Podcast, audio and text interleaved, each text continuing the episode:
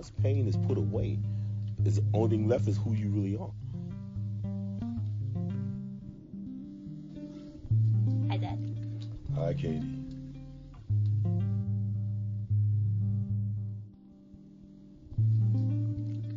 I've been depressed my whole life. My family doesn't know.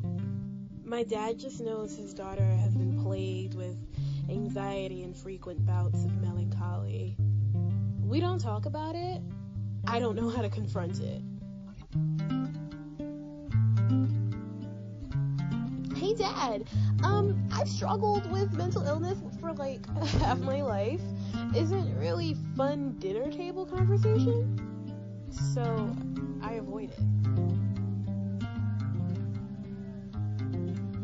Laughter is one of those sounds that comes from the diaphragm and the lungs and exits through our vocal cords. It's one of those distinct, personal sounds. Mine was stolen from me at a young age.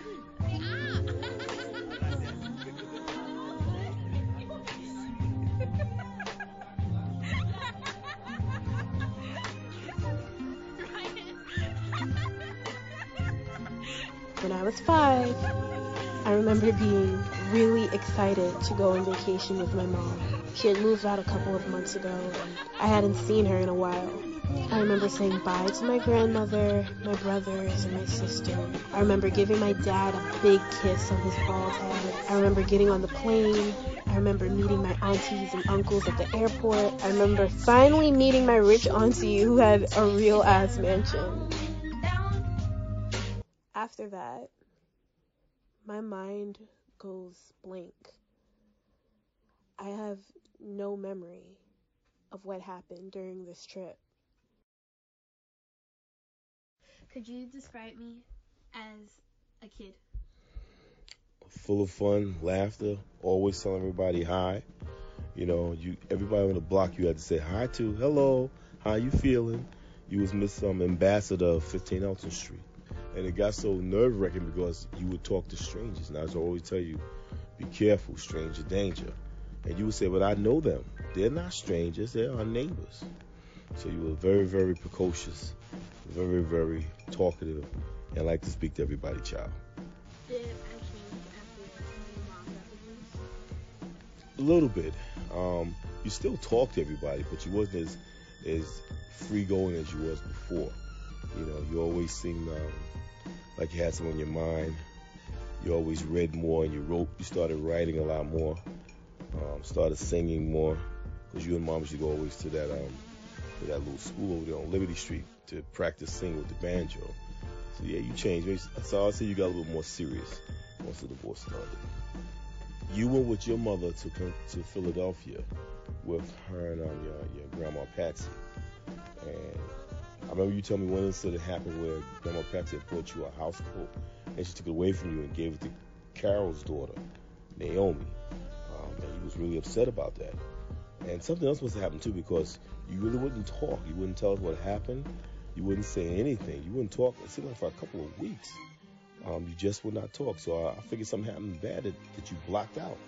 You know, um, you would, didn't even want to talk to Helen.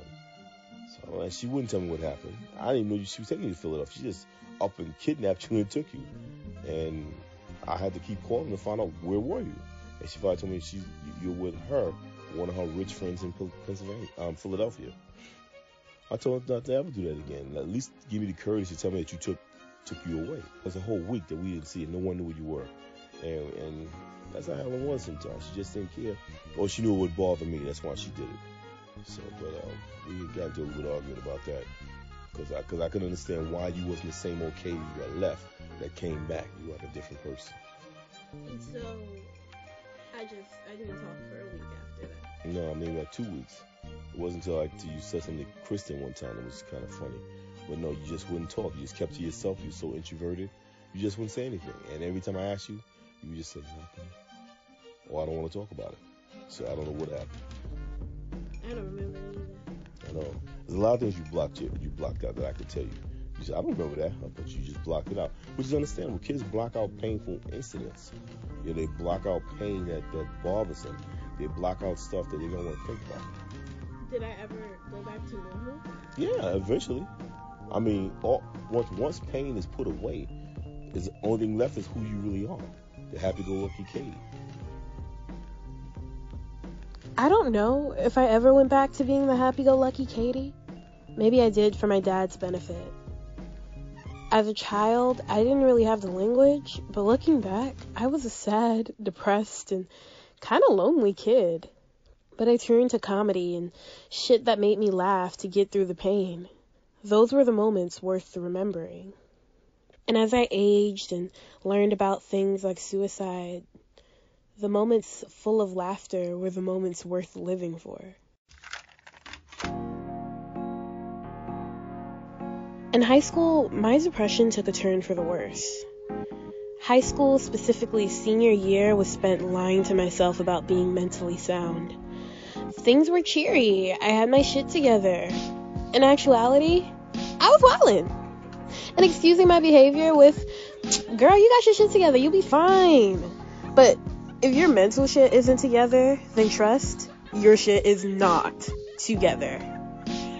I was reckless, I didn't care about anything, and I was broke. So in my mind, I had nothing to lose. This is how I ended up in the sketchiest hostel in Columbus Circle with two of my best friends, looking for a damn job. I guess we can start with, uh, I don't know, describe me in high school. Oh Lord. Okay. That was my best friend Victory, a sometimes involuntary partner in crime during my high school antics. I guess very outspoken. You're still outspoken, but it was a lot wilder. What do you think was our like wildest, like funniest memory together in high school?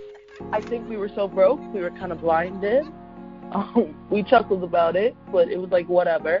But we were walking home, and we saw this frozen yogurt place that has never been there before, and we were like, "Hey!" He was just giving was- out free samples, Right? In hindsight, it was such a weird combination because it was like frozen yogurt and hot dogs. Right, it was some weird. They were all vegan, but it was like meat and ice cream, and it's like Those are not vegan things. we're like, oh, like you know, this looks easy.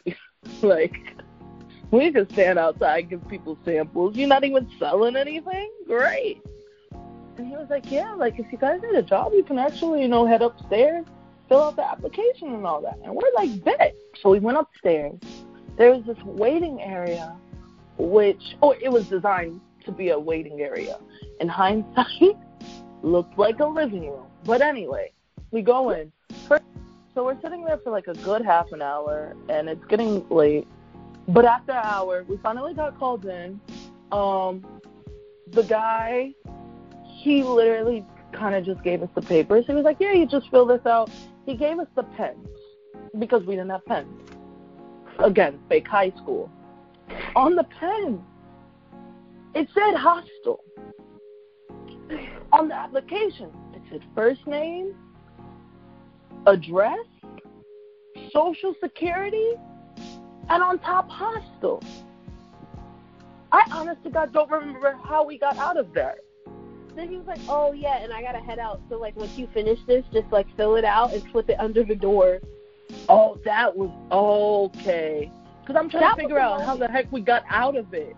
That's how he left. That was the moment. God. And then we ran Yes. Who that was? because it was like once we saw the social security number, it was like everything clicked together, and it was like hostile. Hostile. Is that not like Right, because I'm like hostel. Right, I'm like hostel sounds like hotel. Um, we don't know what this is. Pipes are breaking. People are barefoot. Uh, you. So Caroline, we should leave right now. That was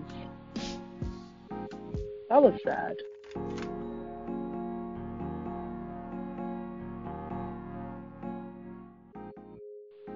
The reason why I like was so gung ho to just like do some bullshit in high school was like I was full of art.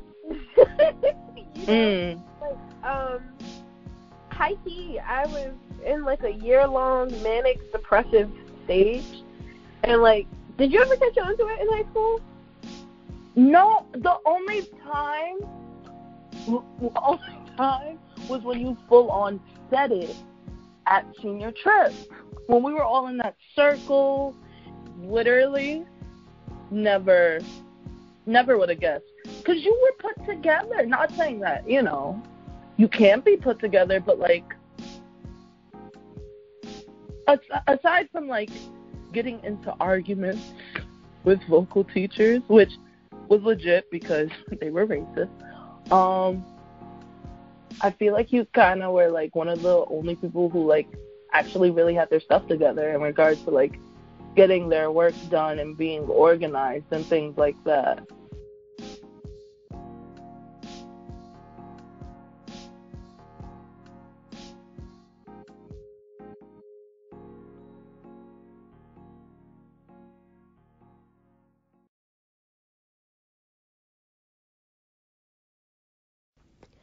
I'm still depressed.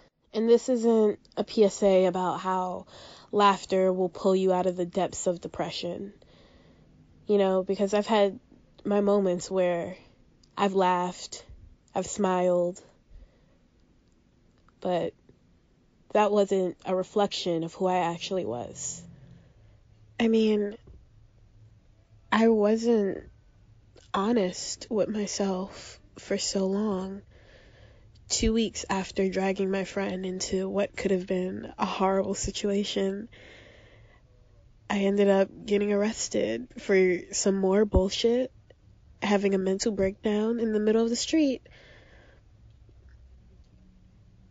and trying to kill myself for the fifth and final time in my life.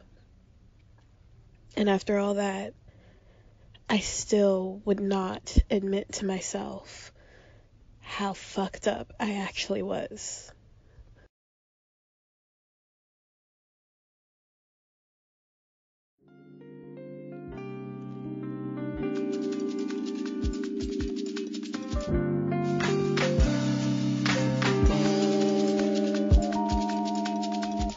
My 20th year, my golden year, has brought laughter, pain, joy, and sorrow. And I've made my peace with the other part of me that will always be a part of me. And the last two years of my life, despite orange men being in the White House, despite our planet literally dying, the last two years have been my happiest. Yeah.